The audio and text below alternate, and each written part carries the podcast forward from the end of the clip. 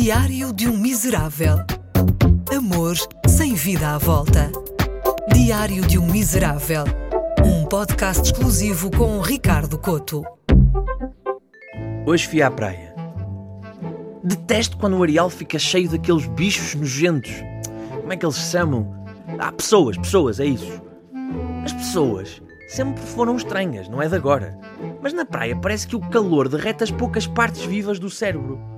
Claro que ver o mar e aproveitar o sol são coisas relaxantes, mas não entendo como as pessoas se deixam impregnar pelo espírito de um frango no churrasco. Há malta que a única coisa que faz na praia é virar-se. Malta que existe horas a fio sem um único propósito. Não há um livro, uma revista, nem sequer uma conversa. Se há praias para nudistas, acho que devia haver uma praia para budistas. Porque a única explicação para horas a fio sem fazer nada só pode ser meditação. Assim, na praia de budistas, o nadador Salvador soprava num apito e de meia meia hora as pessoas só tinham de rodar. Claro que há o banhista que se opõe a este espécime herdeiro do rei dos frangos.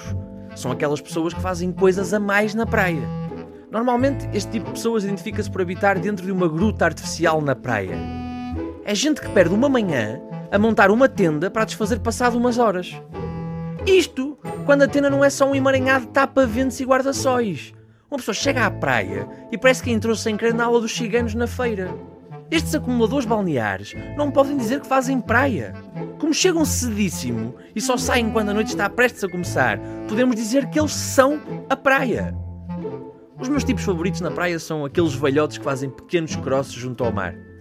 Na cabeça deles, correr na praia é um regresso à sua adolescência e aos tempos em que o seu corpo estava nos píncaros. A realidade é que são humanos flácidos cuja sunga não apara a farfalheira grisalha. Com sorte, ainda podem conseguir brilhar. Não por ter uma boa forma física, mas se apanharem o raio de sol a incidir perfeitamente na volta de ouro perdida há anos nos pelos do peito. Normalmente estes velhos tão ativos, quando entram na água, ficam parados num certo sítio muito tempo e depois nadam para longe.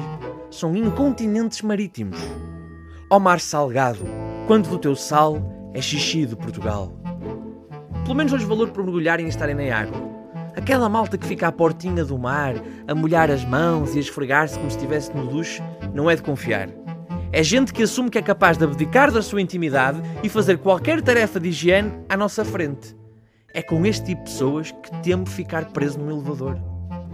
Há também uma espécie rara que podemos avistar na praia: a baleia branca. Aquelas pessoas que normalmente, por estarem meias balofas, decidem ir à água de camisola interior branca. É uma espécie de segunda divisão da liga de Miss T-shirt molhada. Saem da água com a camisola justa, amarrotada, já meia transparente. Parece que estão a desfazer, como aqueles cadernos que tirávamos da mochila ensopada em dias de inverno. A praia é um lugar onde a parvoíce humana emerge e desagua. Derretemos até à verdadeira essência totó da humanidade, principalmente a portuguesa. É que a praia é um desafio ao pensamento português. A praia é sazonal, envolve uma pausa na rotina e obriga a ser um dia especial. O cérebro português não consegue conceber a ideia de um dia especial sem comida especial. Por isso, as praias portuguesas são as únicas no mundo a mostrar o aroma da maresia com o cheiro encantador de uma bela feijoada. Temos as únicas praias do mundo a ser banhadas por água com gás.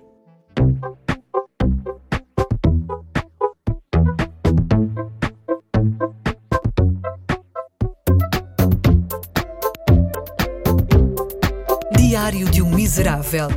Um podcast exclusivo com Ricardo Coto.